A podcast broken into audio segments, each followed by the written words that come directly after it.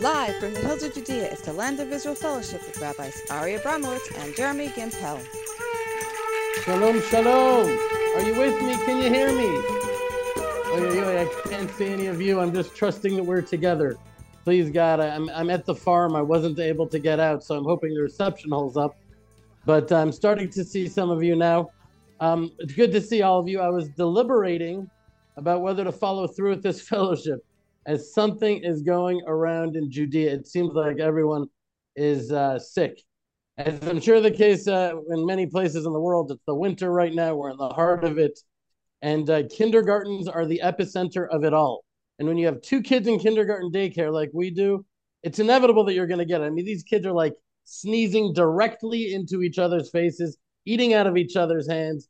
It's adorable, but it's also a petri dish anyways, our family has been shut down this week, and it's starting, I think, to hit me too, uh, pretty hard. But anyways, at Tabitha's encouragement, I decided to down some caffeine, give it a go, and uh, and honestly, looking at your faces, it's worth it just to see all of you. Um, I hope and pray that I bring value to you as well, but you certainly do for me just by virtue of the fact that you are you. Anyways, you're just an encouragement and you're a support, and I can't even tell you thank you. Uh, now, before I take off and start this totally different direction than we normally do of the fellowship, at least for me, um, allow me the great honor of introducing my best friend, my Rebbe, Jeremy, to share with you. Jeremy, you are up. Oh, great! Wow, I get right off right off the bat. I'm already right on. I bat. love that.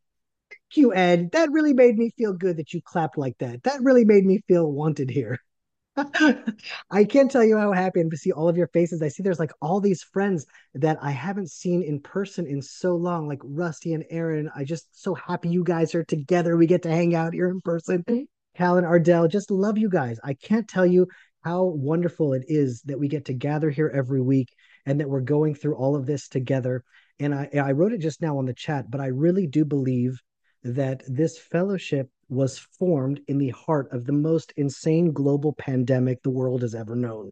And it was the first time that the whole world was unified in a consciousness. Like everyone, everywhere was obsessed with Corona. And we were all isolated, and Ari and I felt this need to just broadcast the message. And all of a sudden, a fellowship was being born. And it's been growing and it's con- continuously growing. But I believe that all of this was brought into existence for the time that we're in now and that all of us are making um, history. We are all a part of this history that's unfolding in Israel of what's destined to be here and this living example of what could be in the world. And I just know that as this fellowship continues to grow and spread its influence, um, it's just a light from Zion that's reaching over 50 countries. And in some ways, the people that come here, it's like 200 people from all over the world. Families are gathering together, and your faces that we see every week are the heart and soul. It allows us to be a true community, and it is beyond. Uh, there's nothing like it anywhere in the world. So, like, what more could we ask for on this uh, faith walk than to be brought together in such a time as this? And so, um, I what I want to do today is I want to go deep into the Tanakh. I actually want to give over a, like a Bible study, like a study in the prophets of Israel. And I've been saying over and over again that Israel has to bring God into this conversation. You know, um, I haven't done social media in six years since moving out to the farm. I sort of wanted to go off the radar. And then about a month into the war, all of these lies were being said about Israel and all these things were happening. And I said, you know what? I need to like jump in the ring and like start broadcasting more, making more short videos, just getting the truth out of get them just as much as I can to broadcast. And um, what I see is that everyone's talking about all these things, but no one's talking about what matters most. Everyone's talking about security and politics and Biden administration and the State Department and UNRWA and all of this stuff that's around the main issue. And what is the main issue? It's the littlest of all words, but it's the word that means everything. And we're talking about God. We have to bring God into the conversation about what's happening in Israel. And more than just talking about God, we need to understand what's at the crux of this war. What's actually at the heart of Israel? What is this process of Shivat Zion, of this return of the Jewish people to Zion? What is this actually all about? And so, the way to really like bring it to light is to go deep into a Bible study. And so, first, I would absolutely encourage everyone that's here live, that's listening to this later, to take notes, bring out your Tanakh, mark it in your Tanakh so you can reference it later. This, in my opinion, is the axis upon which everything spins in the entire world. And so let's open up to Ezekiel chapter 36. Start with verse 17 through 19. And here's what it says Son of man, when the house of Israel dwelt in their own land, they defiled it by their own ways and deeds. Therefore, I poured out my fury on them for the blood they had shed on the land and for the idols with which they had defiled it. So I scattered them among the nations, and they were dispersed throughout the countries. I judged them according to their ways and their deeds. And so, so many people, when the Jewish people were in exile, they said, okay, the Jews are gone. They're lost. God has forsaken them for whatever theological reason that they had. They're just a cursed people because look at them. They're scattered around the world. They're persecuted. They're being judged by God. Obviously, God has left them for someone else, or God doesn't exist at all. But the Jews, they're done. It's over for them. And that really was the story. There are consequences. There's a covenantal relationship that we have with God that if we don't act according to his ways in the Holy Land, the Holy Land cannot handle unholiness and it will spit us out. And that is the last 2,000 years of Jewish existence. Now, there's another promise in the Bible. It says that the Jewish people will always remain. An eternal covenant is an eternal covenant. But the last thing you would want to do to an eternal people is scatter them around the world with no common culture, no common language, no phones, no faxes, no internet, no way to communicate with each other. It's like you want to erase a people from the world bring them out of their land, scatter them across the world, and in a few generations they'll be gone, as are every single one of the ancient peoples of the Bible. The Jews, we are the only ancient people alive today. So God made an eternal covenant at that time. All of the peoples of the Bible are lost. Think about that. It's really remarkable.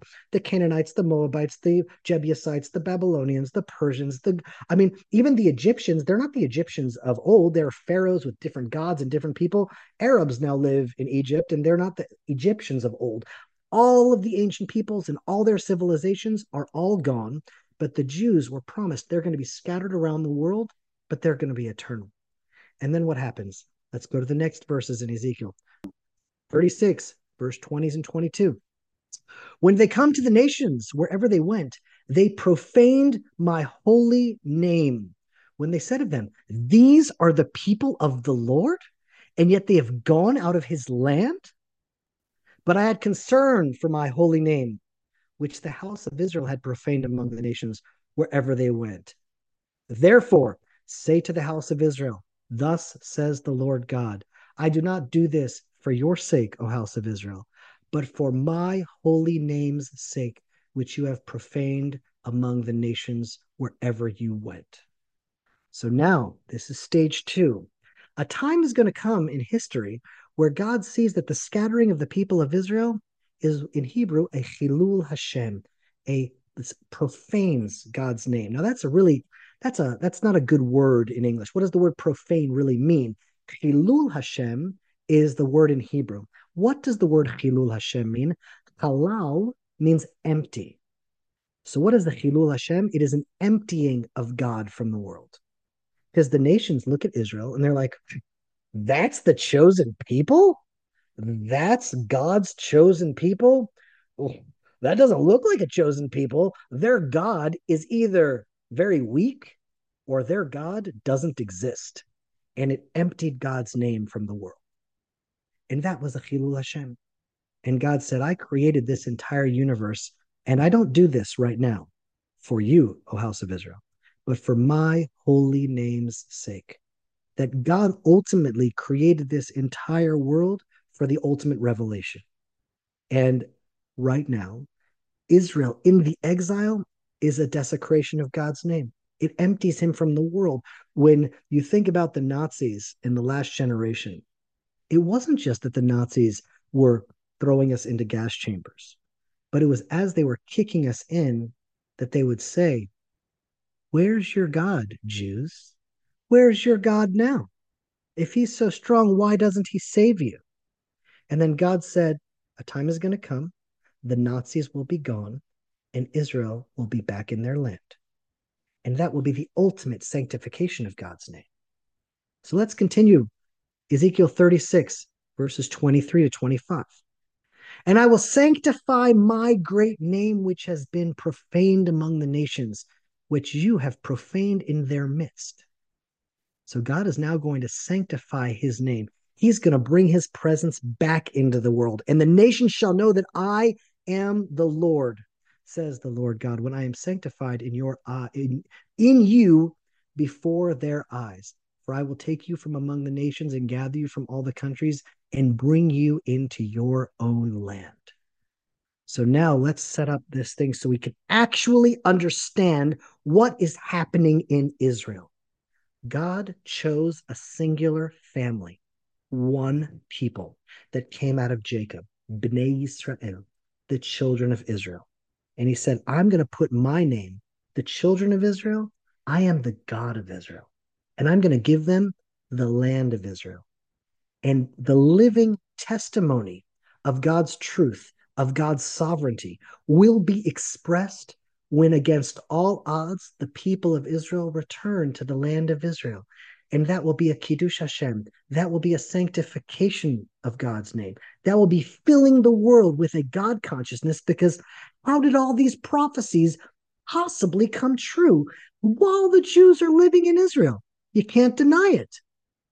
So then now let's look Ezekiel chapter 36, verses 33 and to 36. So thus says the Lord God, on that day I will cleanse you from all your contaminations, and I will enable you to dwell in the cities, and the ruins shall be rebuilt, and the desolate land shall be tilled.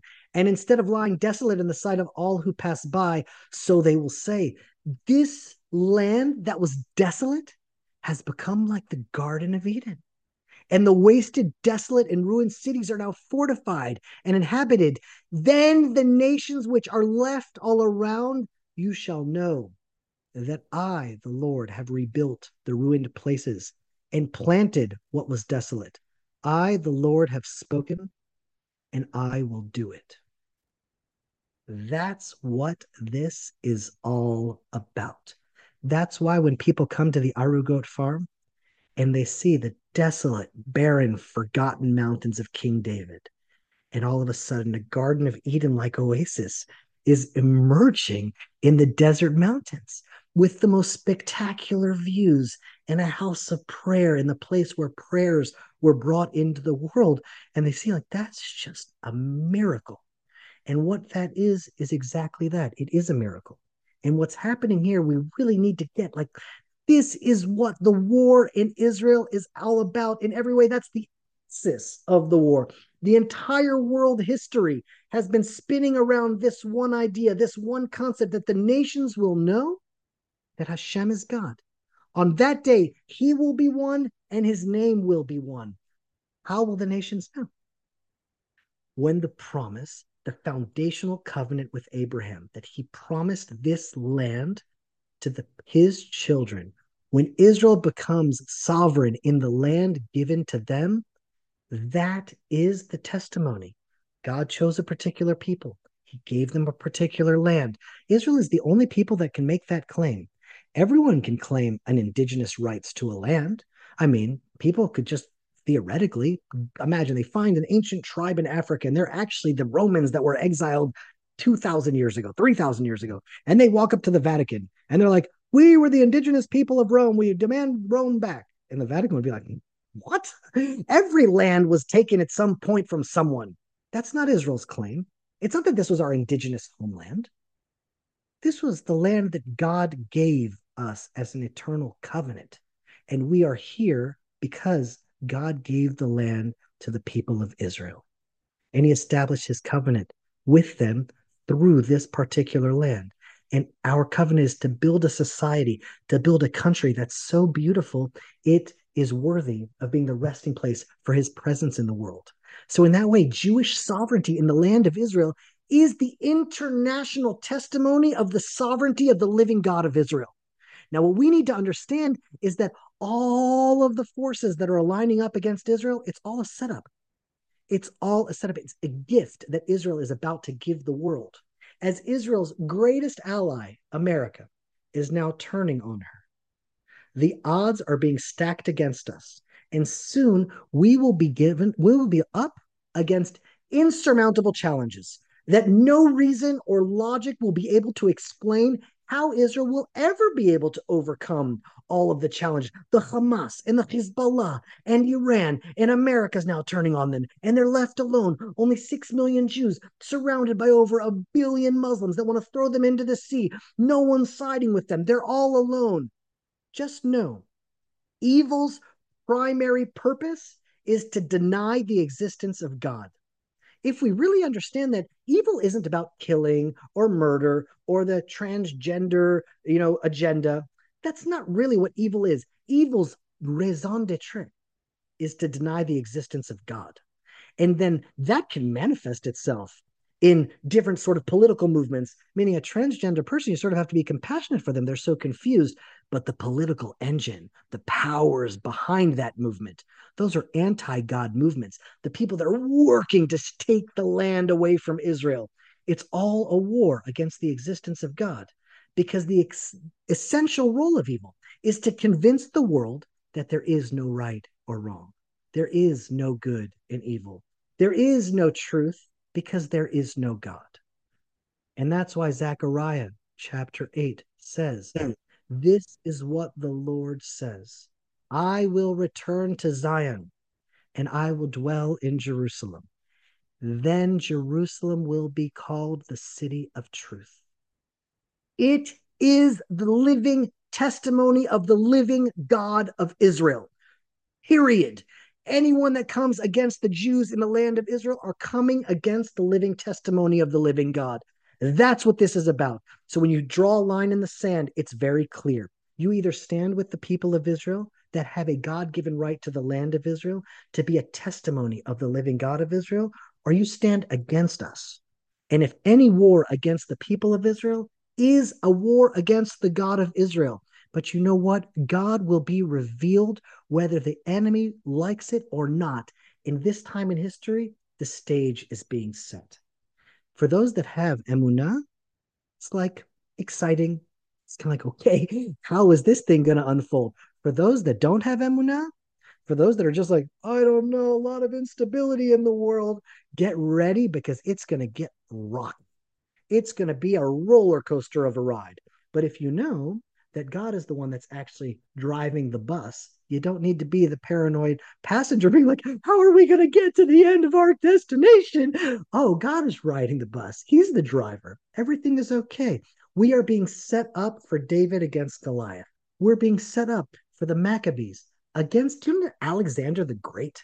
To understand the descendants of Alexander the Great, what a group of priests, it was like little tribe in Judea are going to overthrow and beat the Greek Empire, that's a Kiddush Hashem.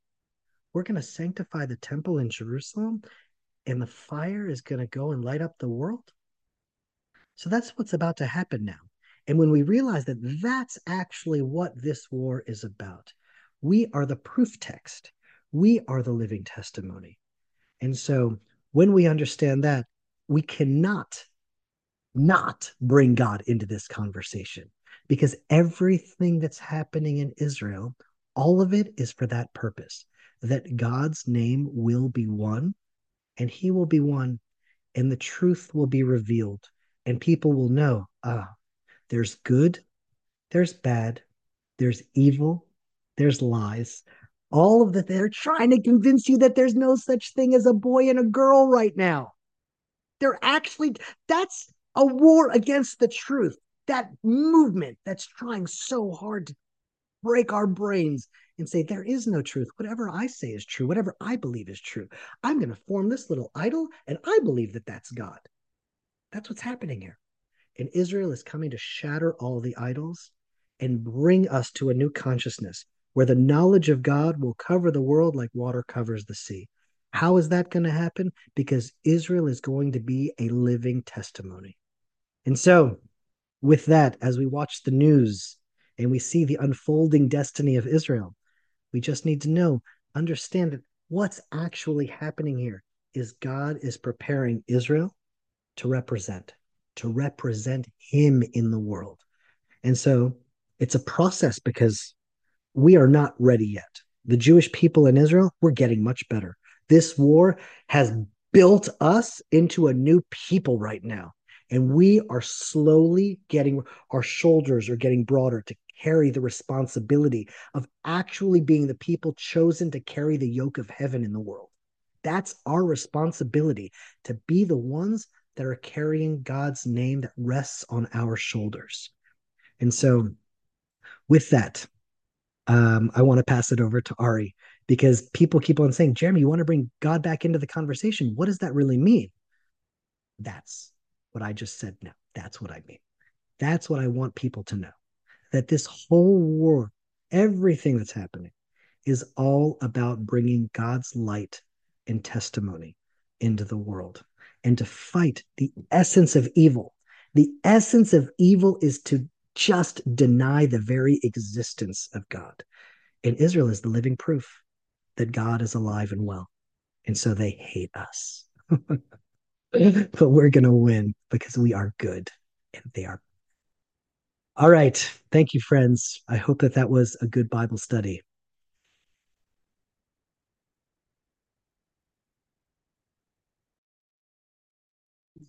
Ari, we can't hear you. Okay, can you hear me now? Yes. Great, great, great. That was an excellent Bible study. And just your last words. First of all, I didn't know that you were going to say what you said, and it really unbelievably fits into my message that I want to share right now. But also, just your last words. They are evil and we are good. That is such a mind altering, um, politically incorrect statement how could you say, well, they believe that they're good and you believe that you're evil and everybody believes that their own thing? No, there is a truth in the world. And that's part of what it means when the prophet says, Atem Edai, we are God's, we are God's uh, testimony. We are his testimony to the world. Anyways, so I want to share this because as you as all of you know, you know, since the war broke out, it's rare that I leave the farm at night. Without going into details, you know, since October 7th, I've left my family at home without me on the mountain maybe twice. Because if I do, it's important to coordinate with the army and increase patrols and guarding and security and whatever. Um, if I'm going to leave, it's going to be for a very good reason. But this week, I'm planning to leave the mountain for a reason that I think is very important. Uh, I hope it's I hope it's very important because it's a real trip that I'm taking. It's not just to Jerusalem, which is you know 40 minutes away. It's to Tel Aviv. And the reason that I am going is that I was asked to speak to a group of primarily liberal college students from America that are here in Israel. And as far as I understand, I would be their sole representation of the religious Zionist perspective, speaking on the topic called A Vision for the Future State of Israel. So they'll be hearing from the two state solution types. They'll be hearing from the other side altogether, from the jihadist type, um, about why Israel shouldn't exist at all. But I'm the only one voice in which there's any chance that they'll be hearing anything about Hashem, and that's a responsibility that I couldn't uh, that I couldn't turn down. And it used to be that if I was ever asked to speak to a group, Jeremy knows this about me. I received it like it was a divine directive straight from Hashem that I could not say no to. It was like the equivalent of being asked to be the tenth person in a minyan, you know, in a prayer corps. You, you just don't say no to that. But as my life situation has shifted, there are times that I've determined that I really needed to say no, such as this situation, exactly where I would be asked to take an hour and a half drive to Tel Aviv, give a speech, drive an hour and a half back, all while leaving my family alone on the mountain during wartime at a time that I'm trying to recover from being sick. So, why did I say yes? The reason I said yes was not only because of how important this was for the group, that alone may not have tipped the scales. The reason I said yes was because of how important crafting and articulating this message is, not only for them, but even more so because of how important it is for me. Because I believe that crafting this speech, immersing myself on this topic and this issue is exactly what I needed for what, what I need right now for myself on my own journey. Because it's easy for me, you know, to declare that the absolute devastation of northern Gaza, that's how it looks, that's how Tehran should have looked on October 8th. You guys know how we how I believe this. It, it's easy that I should say that we should have leveled Gaza and immediately started resettling it, because I also believe that's true, not only for reasons of justice, but also just recognition that the only true victory in this region and arguably anywhere in the world is the acquisition of the territory that was occupied by your enemy, and even better, from which they launched their attack against you. So we could talk about this stuff, you know, but really, to what end? That's the question. You know, to what end? What are we really doing all of this for? What are we fighting for? Our enemy is such evil incarnate that it's just so easy to to exclusively focus on them and their evil without asking ourselves what we're proactively trying to build. What are we trying to do? You know, what's our greater vision here? And so it's an intimidating question, but it's exactly what what we need to be asking ourselves. At least that's how I feel for me. That's that's what I feel like I need to be asking myself. And so that's what I wanted to discuss together on this fellowship. And I feel fortunate that I feel so close to all of you because um, that closeness, that friendship, as Tabitha encouraged me today, it allows me to broach a subject that I don't yet necessarily have all the answers to, that I haven't figured everything out quite yet. And it allows us to sort of figure it out together. I'm so eager to hear your thoughts and hear from all of you, which I actually think is quite beautiful because one of the areas that um, of, of the growth and the evolution of the future state of Israel is that it will no longer be a place where Jews, you know, run away from persecution.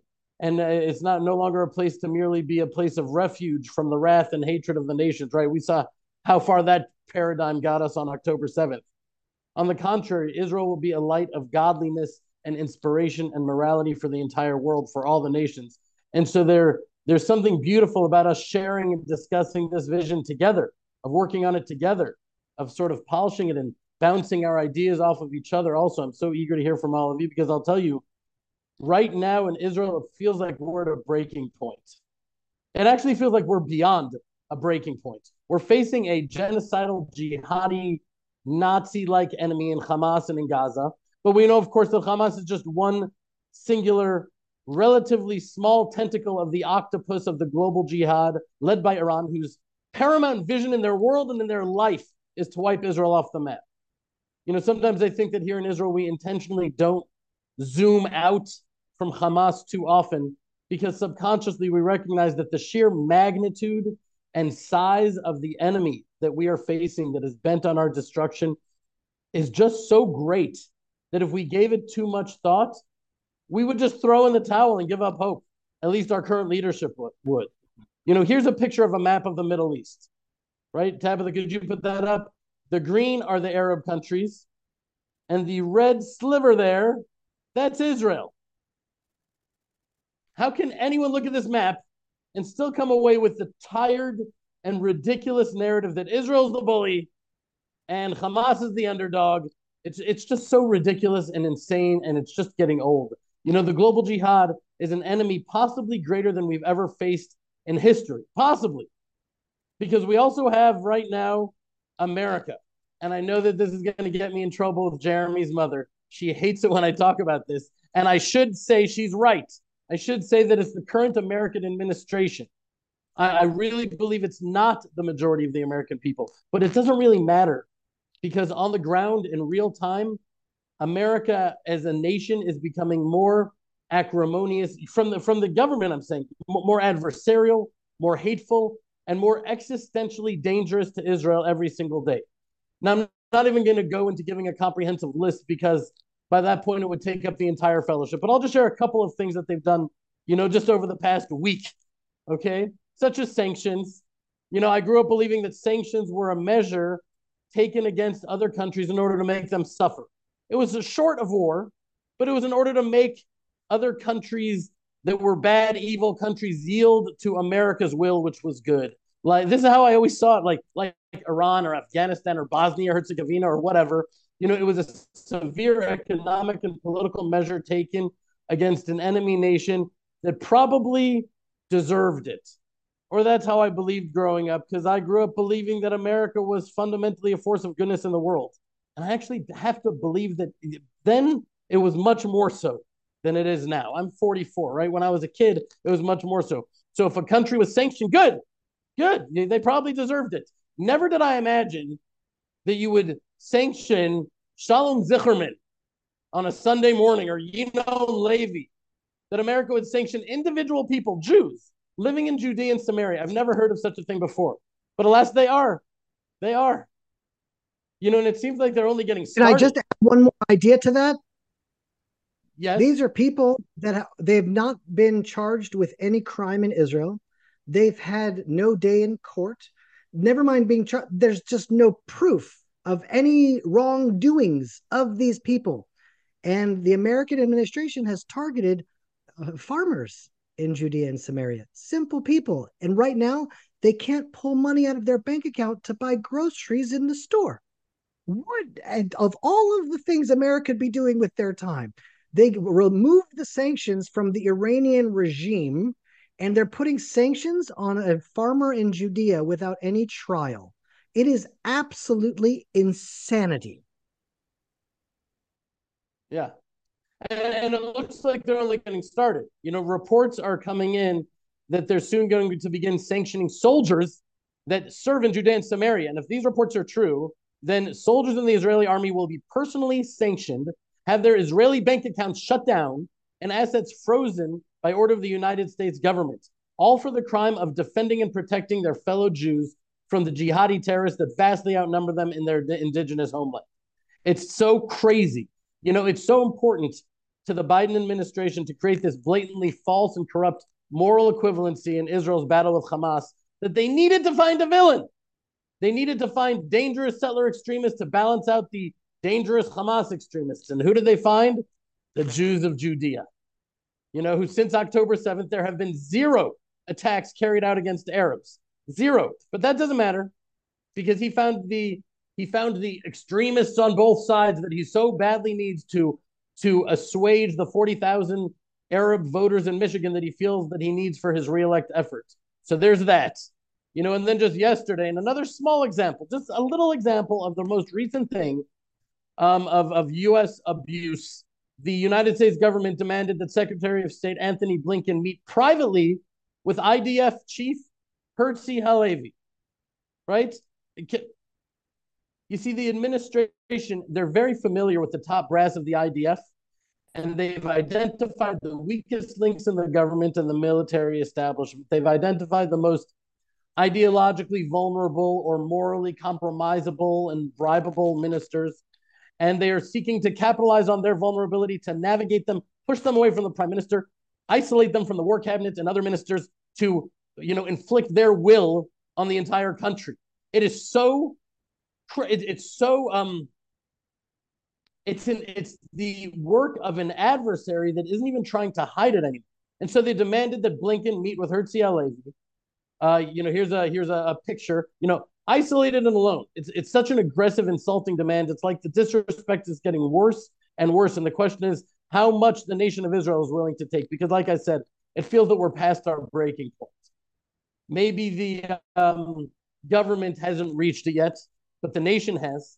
The nation is past our breaking point. I'm telling you, it's not only showing up in the polls, but I talk to people. No one has anything good to say about America right now. Yeah, there are people that say we have no choice but to, you know, take it on the chin because we need America. So we need to endure the humiliation and the disrespect that they're pouring out on us. But no one has anything good to say about America you know, I've been envisioning, at least nobody I've spoken to, maybe there are people that, that do, that like this sort of thing. Um, but, uh, you know, I, I've been, I've sort of been envisioning the nation, much like the children of Israel in the Ha'elah Valley, Emek Ha'elah, approximately 3,064 years ago, if my math is right, when just like Jeremy said, you know, when Goliath stood in the valley, towering over the largest of the Israelite soldiers, mocking and insulting the nation of Israel and the God of Israel, and no one stood up to him. And by the way, I don't think that they were cowards, right? They were standing there as an army of Jewish soldiers, sword and shield, willing to fight and willing to die. I think they just, I think they just didn't know where to start. They didn't know how to go about it. If anyone accepted Goliath's challenge, and they lost, which seemed inevitable in a one on one battle, then the entire nation would suffer the slavery of, of the Philistines and the horrific way in, the, in which that would look. And I think they just didn't see a practical, realistic, pragmatic way out of this one. And so no one rose to the occasion. You know, their leadership under Saul was less than inspiring. And the parallels, the parallels, my friends, between that moment in history and the one in which we find ourselves right now are overwhelming. I'm not the only one to see it. You know, I'm not the only one to see the the parallels between King Saul and Prime Minister Benjamin Netanyahu. Not to mention, by the way, his very name, Benjamin, an allusion to the fact that Saul came from the very tribe. You know, they were both leaders who were not bad people. I really believe they were both leaders who truly cared for their land and cared for their nation.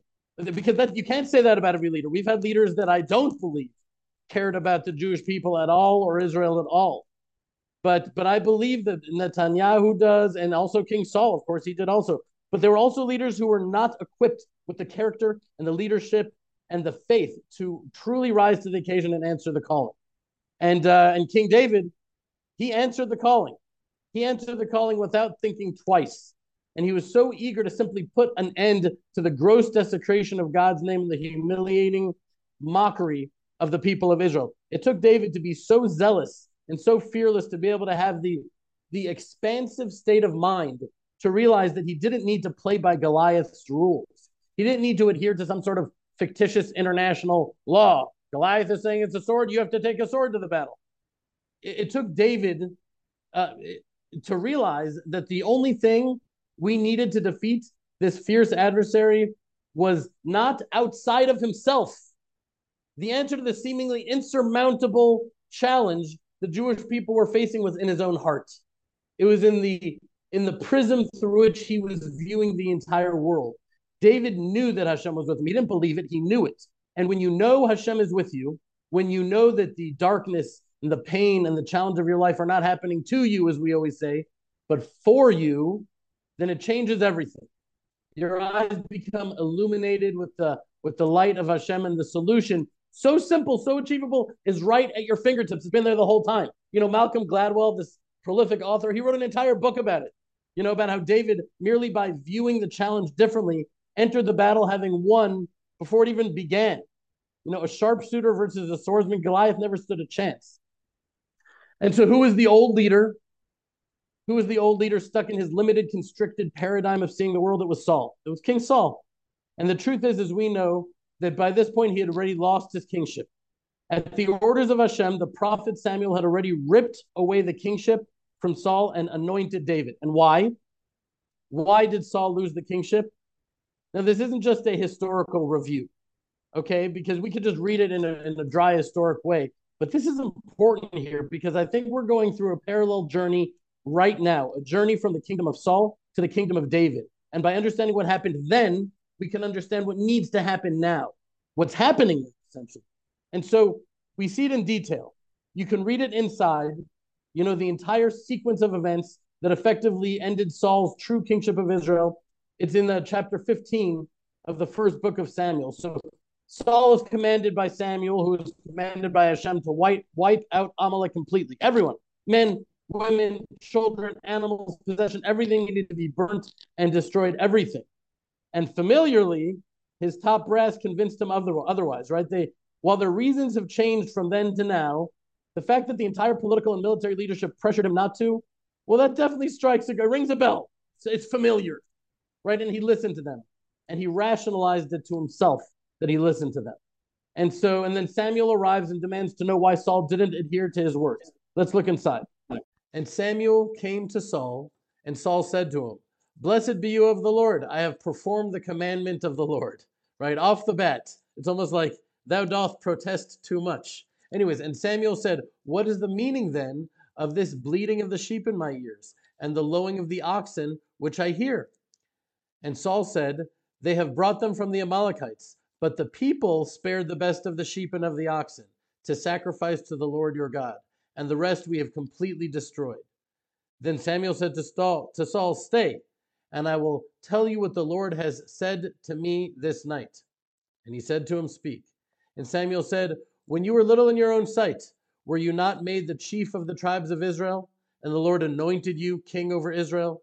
And the Lord sent you on a journey and said, Go and completely destroy the sinners, the Amalekites, and fight against them until they are consumed. Why then did you not obey the voice of the Lord, but did fly upon the booty, and did evil in the sight of the Lord? And Saul said to Samuel, Indeed, I have obeyed the voice of the Lord, and have gone the way which the Lord sent me and have brought Agag, the king of Amalek, and have completely destroyed the Amalekites. But the people took of the booty, sheep and oxen, the best of the devoted property to sacrifice to the Lord your God in Gilgal. And Samuel said, Has the Lord as great delight in burnt offerings and sacrifices as in obeying the voice of the Lord? Behold, to obey is better than sacrifice, and to listen better than the fat of rams. For rebellion is the sin of witchcraft and stubbornness is as iniquity and idolatry. Because you've rejected the word of the Lord, he has also rejected you from being king. And Saul said to Samuel, I have sinned, for I have transgressed the commandment of the Lord in your words, because I feared the people and obeyed their voice. And therefore I beg you, pardon my sin, and turn again with me, that I may worship the Lord. And Samuel said to Saul, I will not return with you, for you have rejected the word of the Lord, and the Lord has rejected you from being king over Israel. And as Samuel turned about to go away, he laid hold upon the skirt of his mantle, and it tore. And Samuel said to him, The Lord has torn the kingdom of Israel from, of Israel from you this day, and has given it to a neighbor of yours who is better than you. Now, I wanted to actually read this inside because it's important to look closely at the words of Samuel to see what really happened here. Because it's conventional wisdom that Saul lost the kingship because he didn't wipe out Amalek, but that isn't true. A very pivotal conversation happened there, which revealed why Saul really lost the kingship. Notice the repetition of the words, but the people, right? But the people spared the best of the sheep and of the oxen, right? But the people took the booty of the Lord. It was only after Saul's continual shirking of the blame, it was only after Saul's constant unwillingness to take responsibility for his sin, only then was the kingship whipped, ripped away from him. It's actually reminiscent of the great original sin, right, of Adam and Eve. Adam and Eve were banished from the garden. And what is the conventional reason as to why? Ask any school child, right? Because they ate from the tree of knowledge and they were commanded not to. That is why most people believe they were thrown out of the garden. But if you look closely, you see that they were not expelled from the garden immediately after eating from the tree. There was a conversation that happened there. They were only expelled after Hashem asked Adam why all of a sudden he was covered up and shivering and hiding in the bushes. Right again, let's look inside. And he said, Who told you that you were naked? Have you eaten of the tree which I commanded that you not that you should not eat? And the man said, and Adam said, The woman who you gave to be with me, she gave me of the tree, and I ate. There. That's it. That's when they were thrown out of the garden when Adam, like Saul, or perhaps I should say that, uh, you know, Saul, like Adam, refused to take ownership, refused to take responsibility. It's really interesting. This theme can be tracked through all of Tanakh and through all of Jewish history. I mean, most of us were probably raised learning the virtue of taking responsibility for our actions. But that was just, you know, I guess one of many values. But there's something about this quality, this virtue of taking responsibility that is much more than just any other sort of biblical value. There's something about it that is so central and critical uh, to true leadership, and and you know, and so critical for all of redemption. The whole world hinges upon it, and that's why King David and his descendants have the leadership qualities and the character and the strength to be leaders of Israel, not only in the past but in the future, to usher in the final redemption. Because King David was a man of truth, a man that took responsibility, a man that owned it we see after King David's seemingly egregious sin against Uriah the Hittite with Bathsheba, um, he's castigated by Nathan the prophet. And here's what he said. And David said to Nathan, I have sinned against the Lord. And Nathan said to David, The Lord has put away your sin, you shall not die. Immediately, he takes responsibility immediately. Immediately, he owns it. And immediately then, almost like reflexively, Natan says, Hashem has put you, you shall not die for that sin. We see, you know, further ownership of his sins and recognition of his uh, sins in the book of Psalms. right? Have mercy on me, O God, according to your unfailing love, according to your great compassion. Blot out my transgressions. This is Psalm 51. Wash away all my iniquity and cleanse me from my sin. For I know my transgressions and my sin is always before me. Against you, you only have I sinned and done what is evil in your sight, so that you have proved right when you speak and justified when you judge. Surely I was sinful at birth, sinful from the time my mother conceived me. Surely you desire truth in the inner parts. You teach me wisdom in the inmost place. It goes on. That's uh, verses 1 through 6. So here we are. Right, it feels now that we are like we're in the fields of the valley of Ha'elah and we're being taunted by Goliath. But who is Goliath? Right? Is Goliath, is it Hamas? Is Goliath Iran? Is Goliath America? Is Goliath the West? We have so many powerful adversaries. So who's Goliath? I've come to believe that they are all Goliath. We're being called upon to slay all the Goliaths who are standing against us. Not slay them like we need to kill them, slay the fear in our own hearts, right? All the Goliaths who tower over us and mock us. We are being called to defeat all the Goliaths in our lives. And, you know, as we say with King David, the key to slaying Goliath is not by garnering alliances with the Perizzites or begging the Girgashites for weapons and chariots. The key to defeating, to defeating Goliath was taking responsibility and stepping up to the plate with faith and courage. And that is the reason that I broached this subject. The vision of the future state of Israel is because that is the root of it all. To usher in the messianic era and envision the future state of Israel, we need to understand that it's all established upon the foundation of taking responsibility not only for ourselves, but really for the entire world. We can look at America and see their perfidious betrayal. We can see the threats to cut off our weapons in the midst of a war for our survival. They're threatening to cut off our weapons and our supplies. And we, you know, we see their threats of not using their veto to defend us in the United Nations. We see their sanctions against our citizens. We see their moral equivocations between the most compassionate army in the world, right? Arguably the history of the world, against the most evil. And we can legitimately see all these things and feel like victims. We can look at the, the betrayal by the world superpower of America, who is supposed to be our friends, and we could feel just helpless in the face of it all. Or, or we can take responsibility. We can recognize that we played a very significant role in creating this toxic, codependent relationship with America. We can recognize that we bear responsibility for what our relationship with the U.S. has become. How? How do we bear responsibility? By having put our faith in them, by believing that without their friendship, without their support, without their largesse, we simply couldn't exist. You know, some people some people say that when you get married, you should feel that you just simply wouldn't be able to live without the other person. But no. That's a recipe for disaster. When two people come together in a union, when two people that are emotionally self sufficient come together, they can forge a bond in which they can be even stronger and even happier together. But their happiness should not be dependent on one another. Right? The Saul like leadership of Israel really believed, right? Really believes, really believes right now that without America we'd be lost, that without America we couldn't survive. But the Israel of King David would immediately put an end to those illusions would immediately shatter the idol of America. The King David leader would issue an executive order that would never again accept one dollar of America's poisonous foreign aid. That Israel can go at it without America's foreign aid. And that, that uh, America really should open their eyes and recognize the obvious truth that Israel is on the front lines of the global jihad, of that battle that has its crosshairs on America. That if America realizes that, and they went and they want to supply Israel with weapons because it's in their critical strategic interests, then fine. But it would not be foreign aid. It would rather be a, a military expenditure which has no strings attached. Right? Israel uses the weapons as we see fit, as we need to use to fight this war and have victory in this war.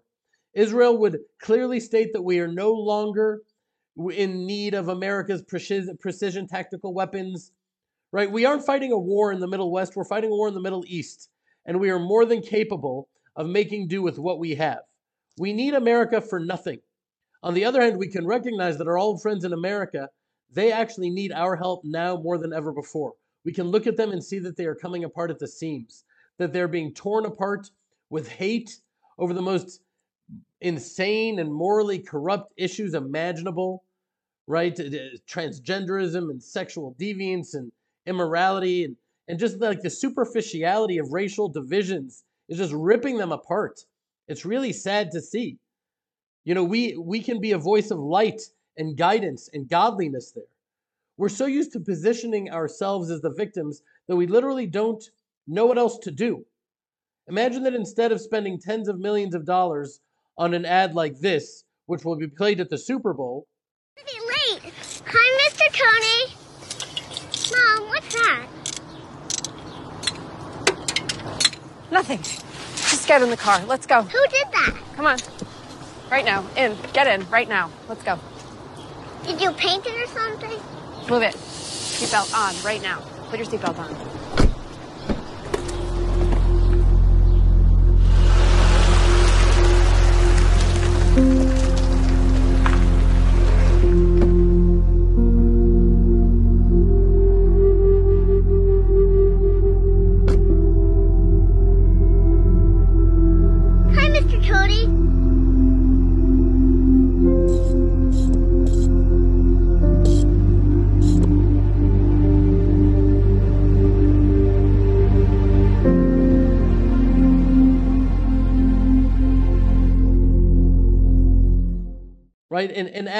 That's aimed at appealing to the tender mercies of the Gentiles to have compassion on the poor, helpless victim Jews. That this ad cr- actually created, a, a, a paid for by the state of Israel. Look at this one.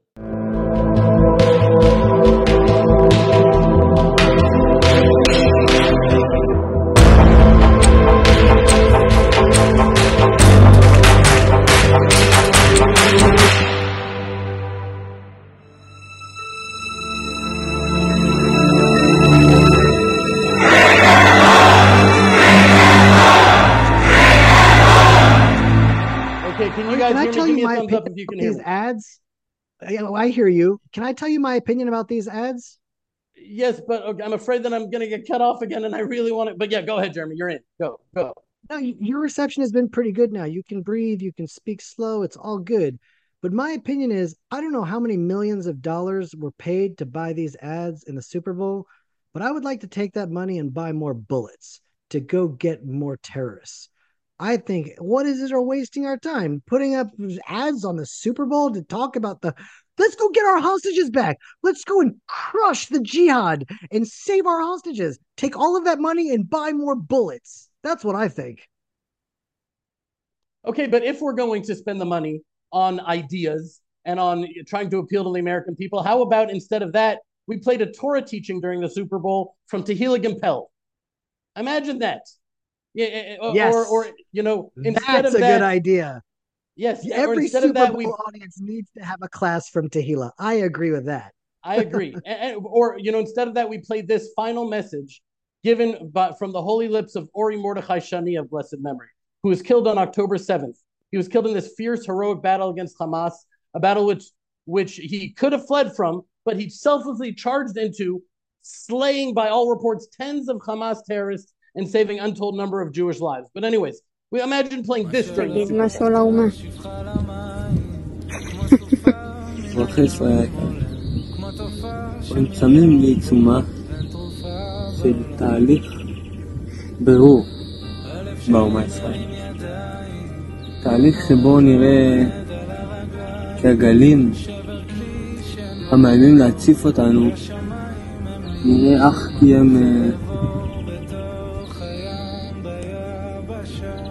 יציפו אותנו. דעו לכם, אזרחי ישראל, שהטוב ינצח. תמיד הטוב ניצח. טוב ניצח במלחמת ארבעת המלכים, טוב ניצח בימי שפוט השופטים.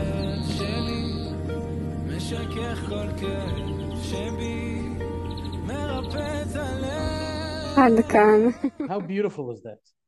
You know, we, we that was recorded by his wife just months before his young wife, their new new marriage, just months before he was killed in that battle. You know, we're here to be a light of godliness and inspiration. You know, but instead of sharing that, we share guilt. Guilt. We aren't being a nation of Maccabees. We're being a nation of, you know, forgive the stereotype, a nation of Ashkenazi Jewish grandmothers guilt tripping the world. You know, how does a Jewish grandma change a light bulb? She says, Oh, don't worry about little old me. I'll just sit here in the dark. That's the joke because it's true. And we're just guilting as a country, as a nation, we're guilting the world. It's embarrassing. You know, we can also take responsibility, you know, for our part in creating the situation in Gaza.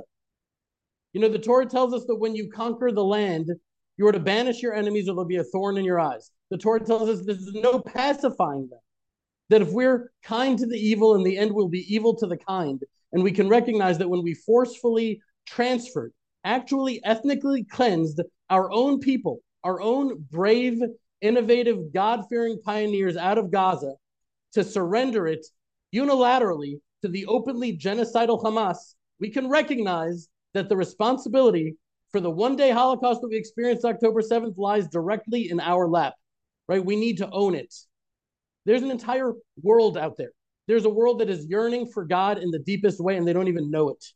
You know, a world, as the prophet Amos foresaw, in which there would be a hunger in the land, but the hunger would not be for bread and the thirst would not be for water, but to hear the words of God.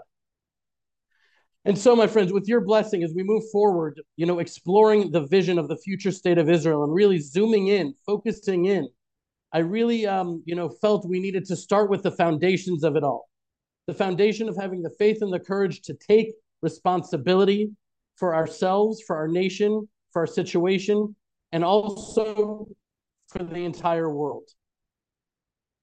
You know, it's it's not a coincidence, I think, that this fellowship fell out in Parshat Mishpatim, where we actually start getting into the laws, into the national societal laws, uh, modes of morality and, and codes of ethical behavior.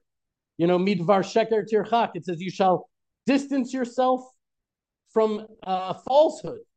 Falsehood is the antithesis of God, it is the opposite of God. When you speak truth, you're putting your faith in God and letting the cards fall where they may. It says, Midvar sheker tirchak.